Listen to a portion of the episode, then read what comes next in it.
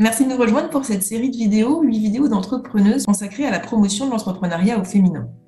L'idée de ces interviews est de tordre le cou aux représentations et idées reçues autour des femmes chefs d'entreprise.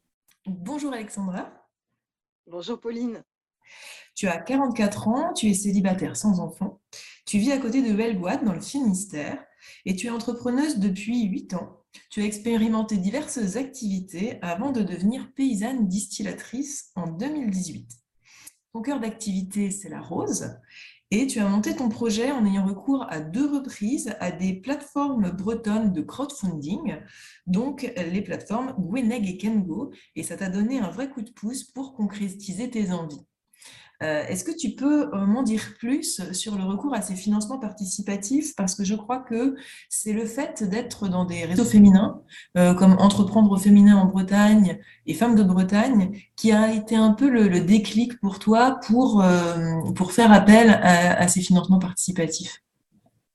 Oui, effectivement, c'est parce que dans les réseaux féminins, j'avais rencontré des femmes qui avaient eu recours au financement participatif et euh, moi, j'avais pas le budget de départ en fait pour lancer mon activité.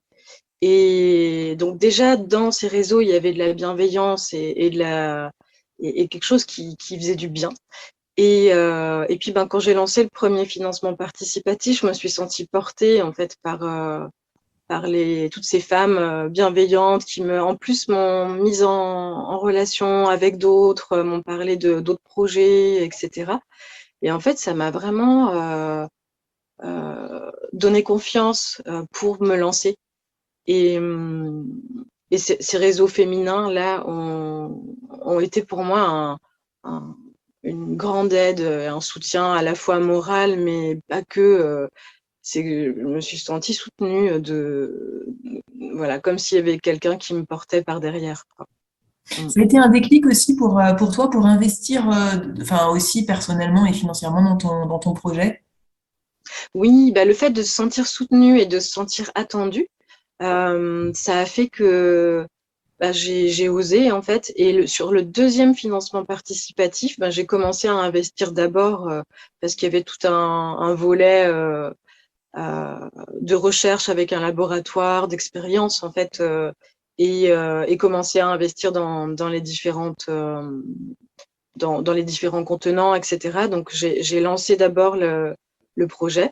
Et euh, après, j'ai lancé le financement participatif. Et pareil, ça a été un, un autre moment où j'avais les larmes tellement, euh, tellement j'étais touchée par les messages de, de bah, des personnes qui m'écrivaient, majoritairement des femmes enthousiastes qui, euh, qui me soutenaient et qui, qui suivaient le projet depuis le début. Enfin, il y a vraiment, grâce à ça, je me sens pas seule. Je sens que mmh. bah, il y a des personnes qui sont autour, pas loin, que je vois pas forcément, mais de temps en temps. Mmh. Et euh, toi, tu es aventurière dans l'âme et tu es assez attentif à ton intuition. Et euh, du coup, tu, disais qu'il y avait un lien fort entre l'entrepreneuriat au féminin, justement, et cette intuition. Et est-ce que tu peux m'en dire plus pour toi, comment ça s'est joué et de manière plus générale, comment tu ressens ce lien-là entre euh, l'intuition et l'entrepreneuriat féminin? Mmh. Pour moi, c'est quelque chose qui est devenu très important, l'écoute de mes perceptions. Donc, euh, au, début, j'avais pas forcément ce, ce, ressenti-là et, cette perception, mais plus ça allait et plus euh, euh, les relations avec les partenaires d'entreprise, bah maintenant j'écoute beaucoup plus mon intuition. Pour m'être trompée aussi, il y avait voilà une personne avec qui c'était compliqué au niveau intuitif, on va dire, il y avait quelque chose qui passait pas. J'y suis allée quand même en me disant oui, c'est quand même, enfin mon mental a essayé d'y aller, et en fait ça s'est pas bien passé. Et, et, et, à chaque fois que j'ai suivi l'élan positif, on va dire, et ben à chaque fois c'était super chouette et, euh, et, humainement et dans le résultat de euh, de la vente des produits. Enfin, il y a vraiment un, euh, quelque chose qui, qui, qui fonctionne de manière euh, claire euh, et limpide quand c'est quand l'intuition euh, dit oui en fait. Mmh. Donc chez moi, elle s'exprime vraiment par le ressenti. Je pense qu'il y a plein d'autres manières de qu'elle qu'elle s'exprime, euh, mais voilà, c'est quelque chose qui est qui me fait avancer, qui me donne des idées aussi et des fils à, à, à tirer et, et à suivre quoi. Mhm. Et alors, qu'est-ce que tu aurais envie de dire aux femmes qui souhaitent se lancer seules, qui n'ont pas d'apport financier de départ?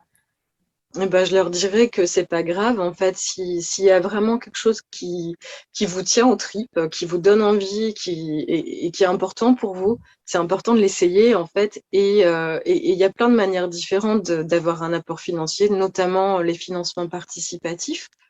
Euh, et je pense qu'il y a, d'autres manières aussi, mais en tout cas, pour moi, c'est un- une solution qui est vraiment géniale pour euh, euh, pouvoir se lancer et en plus se sentir soutenu.